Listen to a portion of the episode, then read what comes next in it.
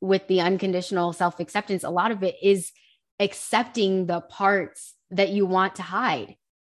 I think I felt like if I could keep looking at what was wrong and keep fixing it and improving it, then I could be almost perfect, which never worked out. Goodbye, diets, and hello, sustainable health. I'm Elise, dietitian and nutritionist based in the Silicon Valley. I believe that we all deserve an effortless relationship with food without obsession. You guys, I am so excited. Today, I have the absolute pleasure of welcoming Beatrice Kamau to the show. And you might know her from the Self Love Fix podcast. And if you don't, I don't know what you're doing because you need to get on it.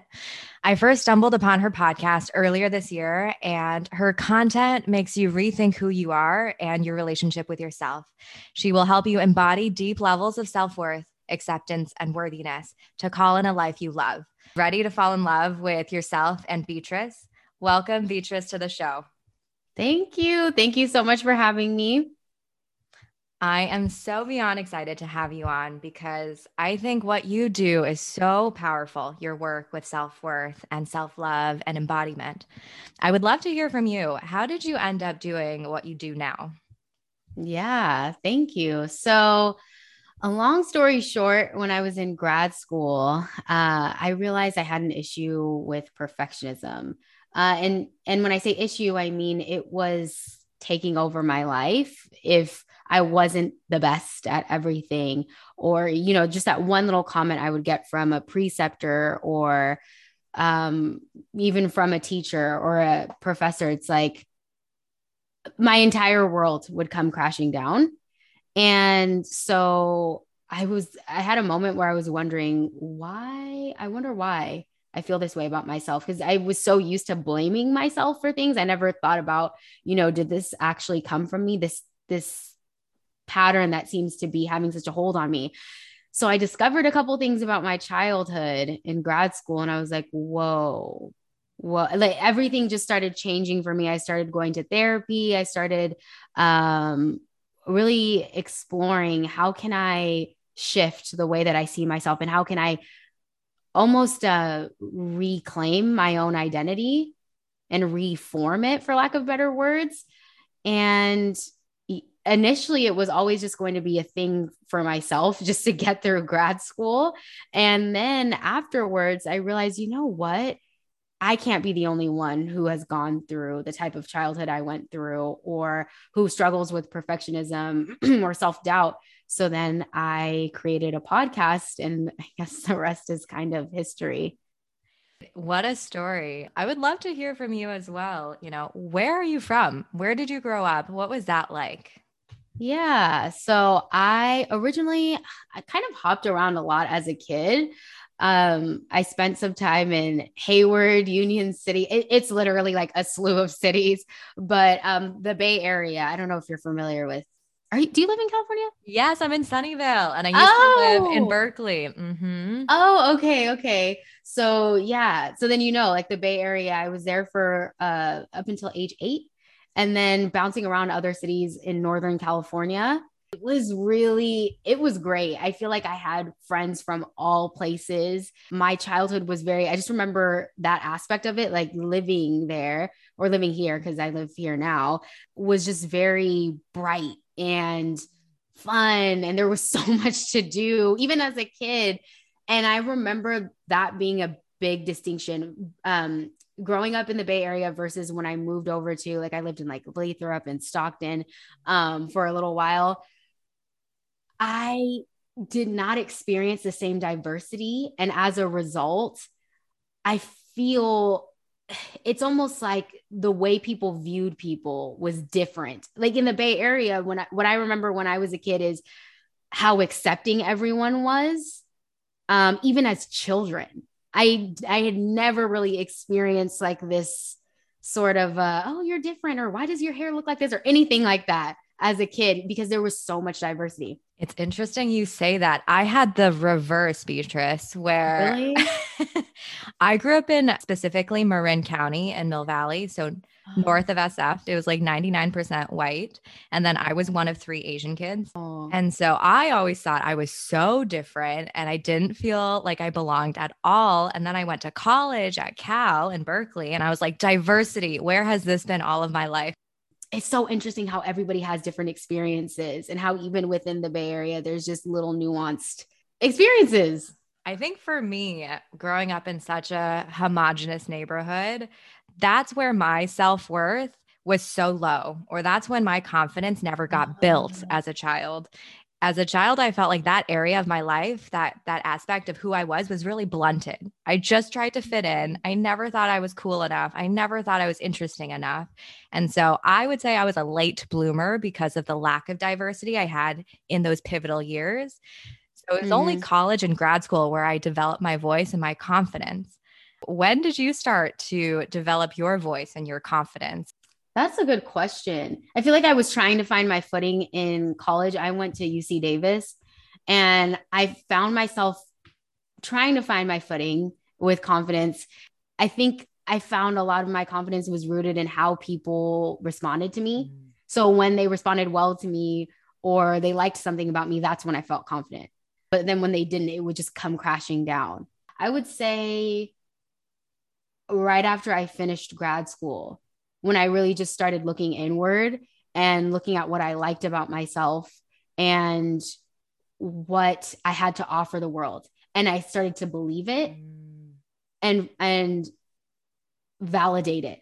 Mm-hmm. That was when it started. It's so interesting how we both kind of, yeah, we're late bloomers in that sense. We took a deep look later on in our 20s. Where do you think it came from, that sort of perfectionist tendency that you used to have? For me, the perfectionist tendency, I think it was, I identified it as my upbringing, the way I was brought up. It was like, there was a lot of hyper focus on making sure everything was right and making sure I looked a certain way in the eyes of other people. And there was so much emphasis on what I was doing wrong that I was more focused on that within myself. Like, okay, what's wrong? It was always what's wrong, not what's going right within myself. So I, I think I felt like if I could keep looking at what was wrong and keep fixing it and improving it, then I could be almost perfect which never worked out. But yeah, I, and I look back at it like I always say my parents did the best that they could with what they knew. And I recognize it really impacted me. And and I'd be lying if I said it doesn't still. In a in a sense of in life, you always have moments of doubt and insecurity. But the way it looks for me now is as opposed to 99% of the time I feel doubt and insecurity, it's more like it's a moment here or a moment there. And then I just kind of have to really remind myself of who I am. Mm. Yeah. It's it's like a daily practice. It's chipping away every single day these things. Yeah. Because my work is focused so much on body image, food, and intuitive eating, I'm wondering did those sort of insecurities bleed into any of those areas for you growing up? Yeah, that's a good question. I would say for sure. I so I had always been thinner growing up, uh, just genetically. That's how I always was, and it's not so for all of like the women in my family. Um, I guess maybe it came from my dad's side of the family or something. But I do know that as I got older, obviously hormonally things changed, and so in high school and in college, I started to gain more weight and I would hear comments about that. Yeah, from family. And it it was there was an obsession that hit in college with being thin for sure.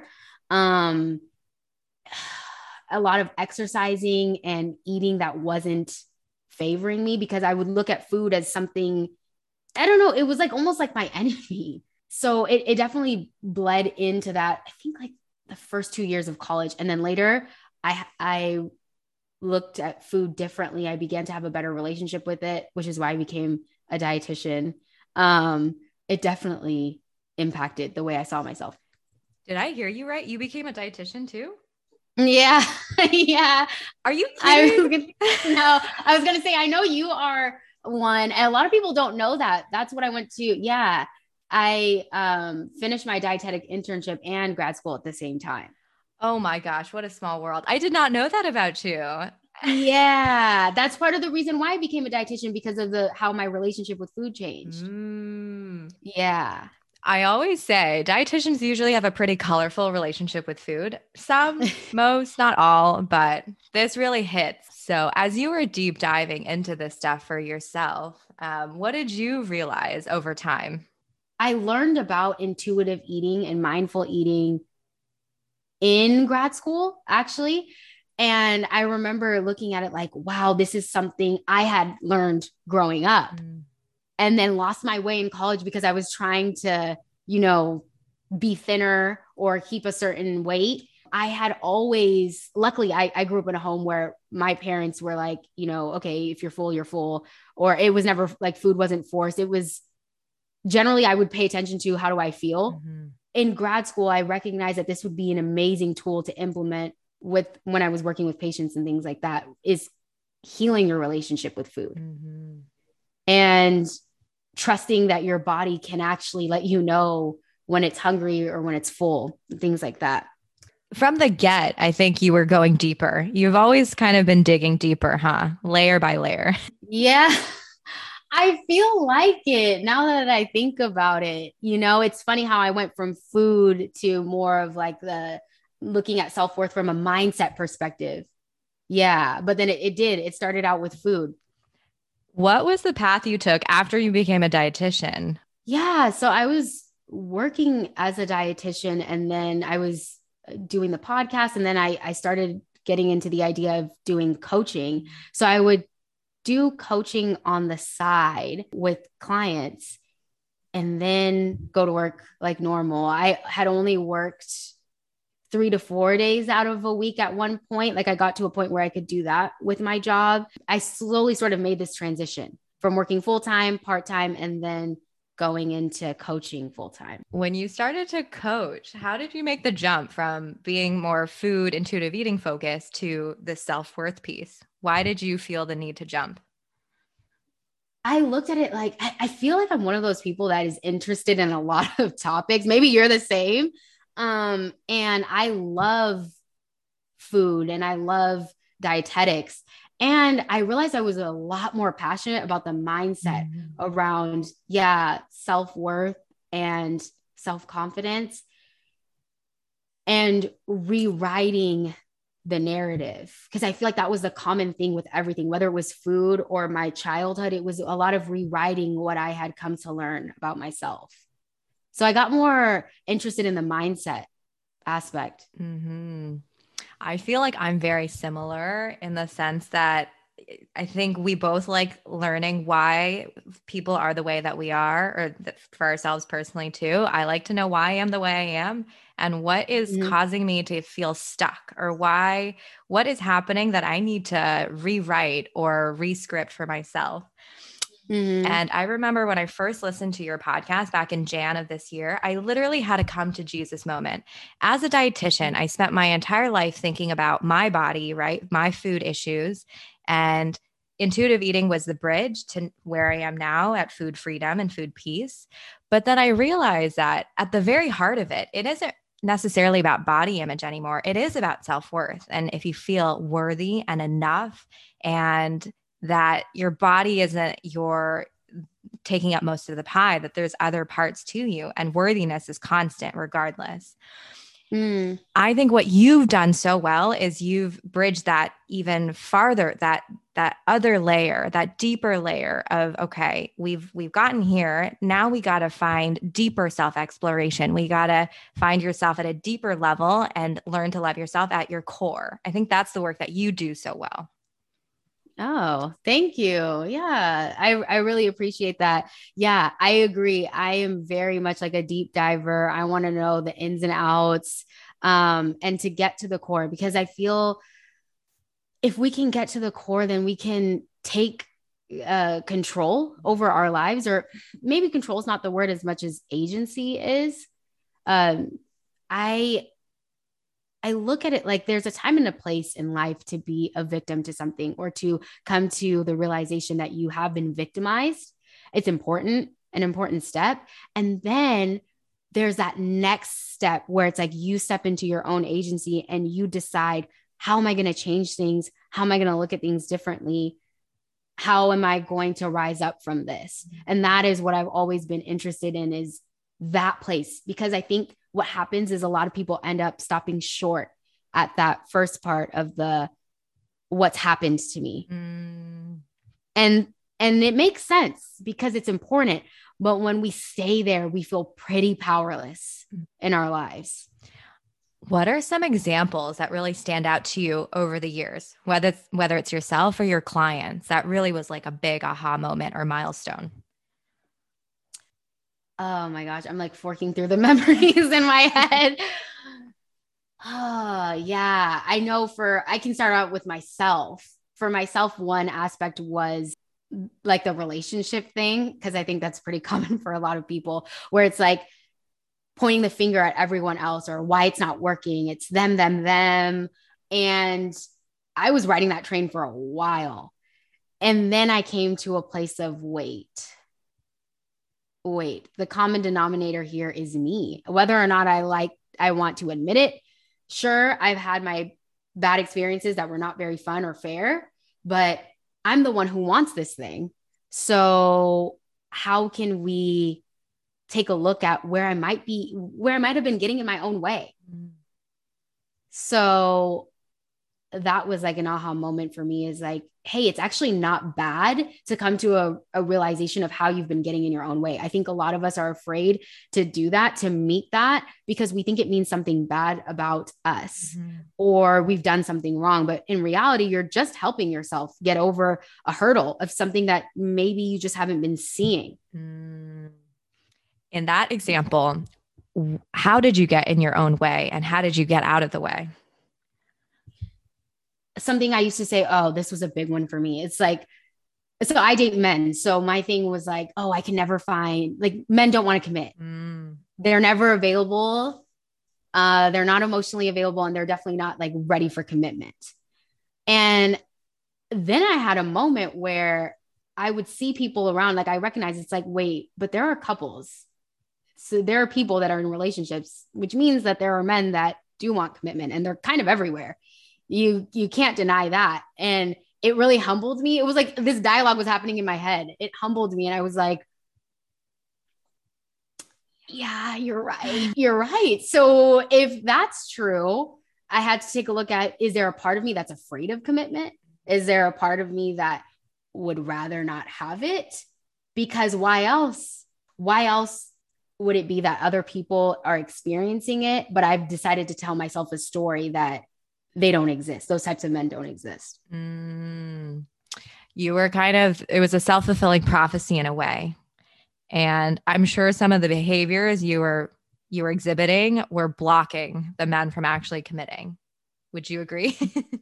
yeah, you know what? I think it was both. I think it was the behaviors for sure. The behaviors I, w- I was exhibiting, it was probably attracting a type of guy who wasn't looking for that anyway. Mm-hmm. Um, or if they were interested, I might have done something to kind of sabotage and make them think, well, you know, maybe I wouldn't be interested in commitment with that person. Mm-hmm. And then I came to a realization that that doesn't really mean anything bad about me. It's just something like I can take a look at. Yeah. But it's hard for people. It's it can feel really personal. Mm-hmm. A lot of things always start out feeling charged and the real milestone is if things can, you can feel neutral about things and you can really look at it rationally without judgment. I think this is for you a, a similar sort of situation. oh, I agree 100%. Yeah. If you can look at things neutrally, yes. I think that's where a lot of the change and transformation starts to happen mm. is when you look at things neutrally. Oh my gosh, preach. Because the same thing with food, right? And same thing with body. We feel that it's so charged, whatever, like dairy, gluten, sugar, our body, our current bodies, whatever it may be. It always feels so heavy and so charged. But anytime someone breaks through the wall and starts to look at all foods as equal and start to accept everything as what they are, that neutrality is like the starting point of something great. Mm, yes, yes. I 100% agree. I love that. Mm. I feel like I have a another story too about a client, a past client. She wanted to buy a new car and she had this thing though of it was like this story of I can't have that though or it's it it just won't happen for me um or there's no possible way it could happen um because of like the price point and what she how she was looking her, at her circumstances. And so we did some mindset work around that around what exactly it is that she desired what exactly it is that she wanted. And the other side of it which is what are your fears? Like why do you i think it's that part. The part of not looking uh, most of us are not willing to look at the fears around something. We're willing to look at like what it is we want maybe but not where it is we're getting in our own way. And once she did that, that's when she just told me not that long ago, she was like, I got the car. I got the car that I wanted. I was like, yes, yes.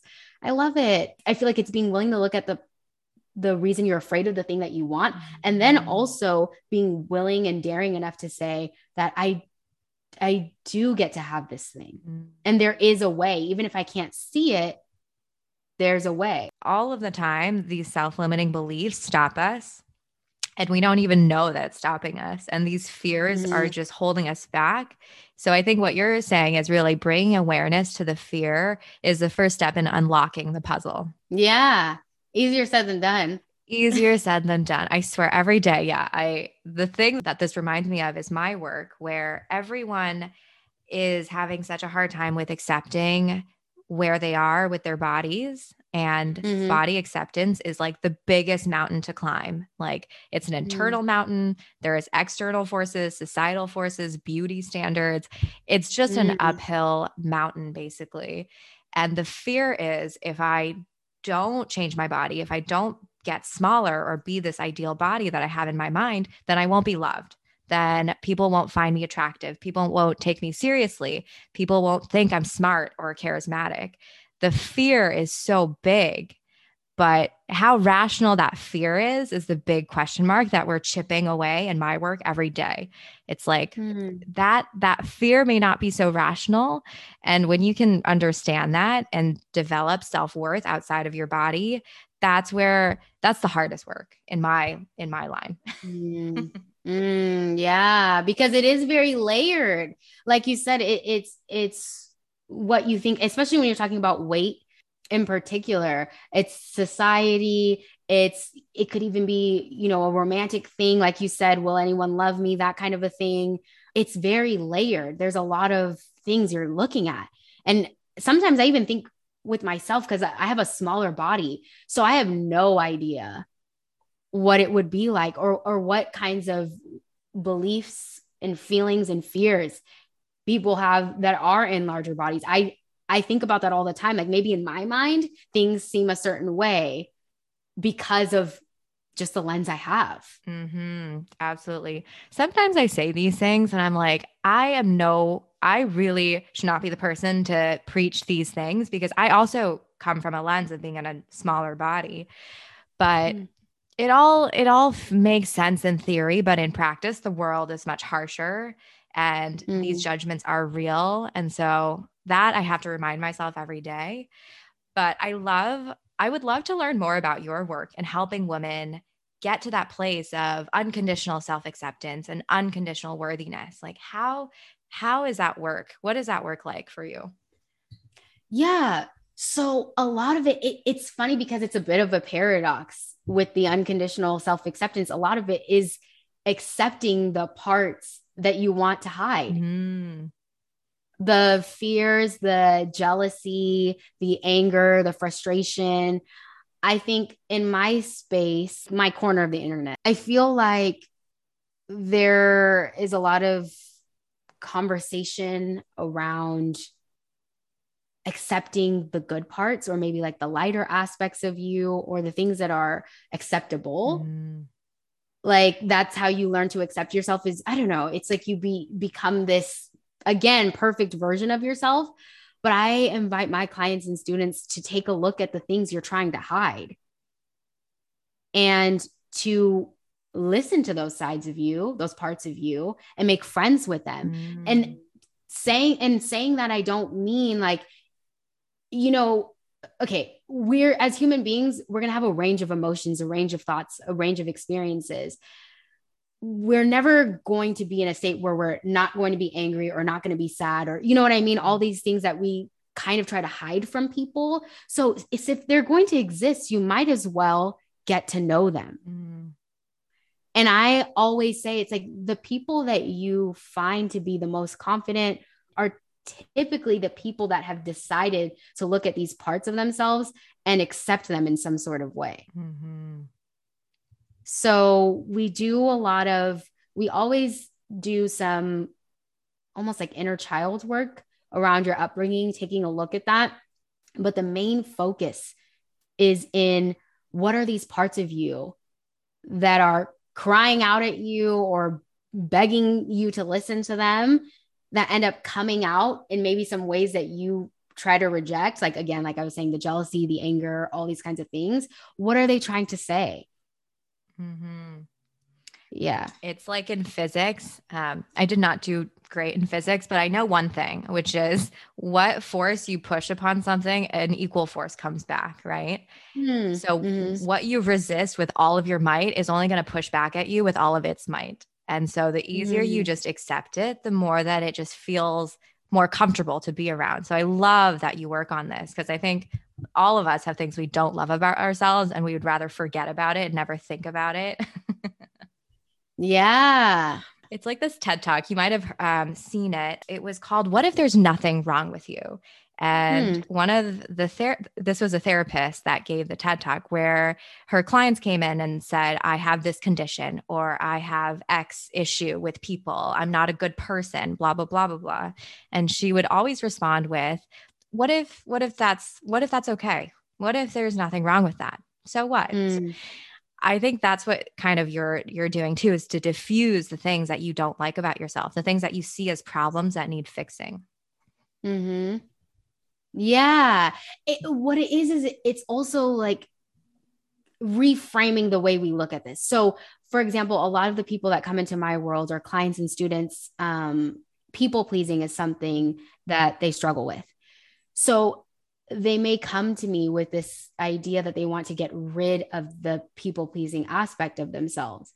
And when we try to get rid of anything, it's kind of like that thing you said about the force. It's just going to come back in some sneaky way, another way that you don't even see it, mm-hmm. or um, you don't even realize it's happening when you're actively trying to push against something. But if you can take a look at that aspect of you, the people pleaser, and get to know it and understand it, um, you would have a it's almost like that people pleaser within you is going to not want to give you all of its antics and all of its like little sneaky things that it's trying to do because it's trying to get something out of you. It's trying to get a need met.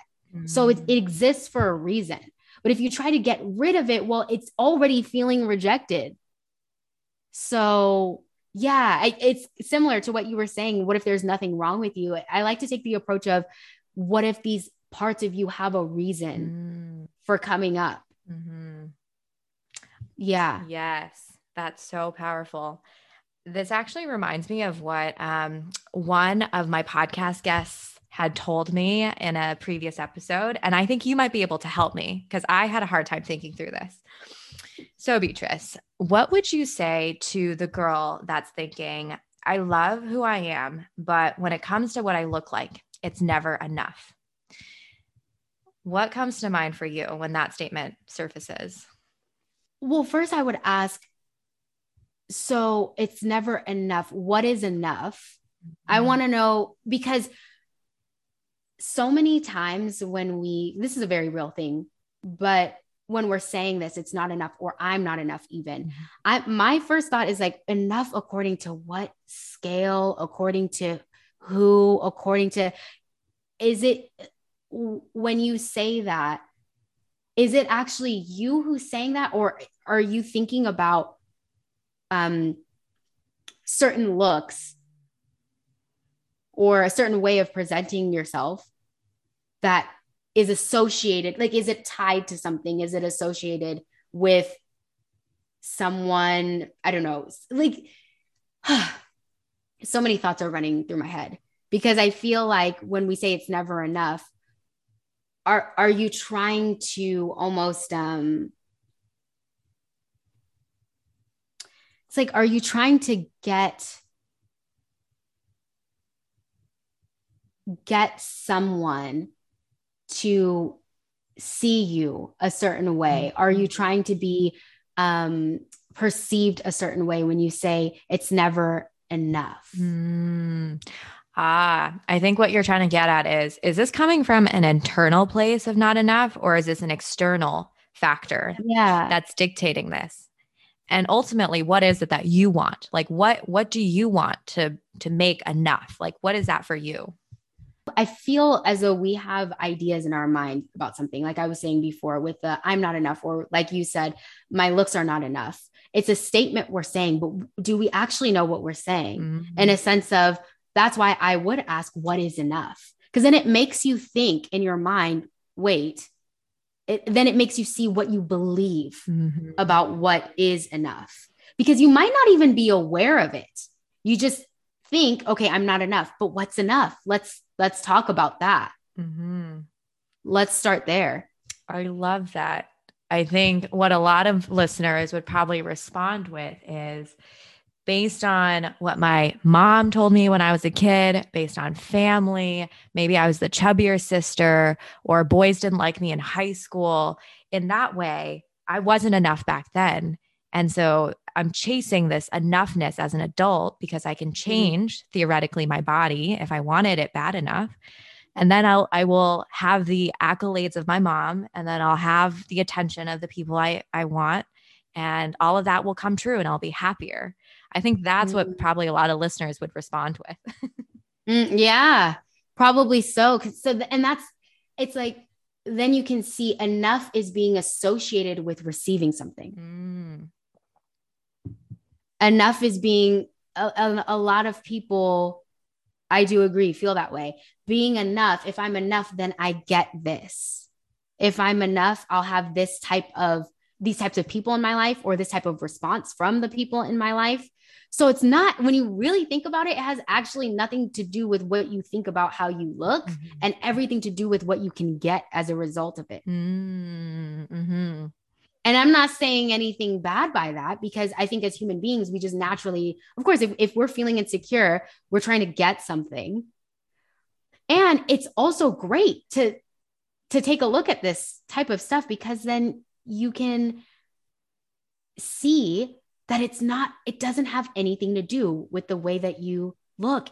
What's going on deeper is there's a real desire to be loved and appreciated. That's exactly what it is. And I think if we only channel it based on the way that we look, the love and attention that we get is only based on the way that we look.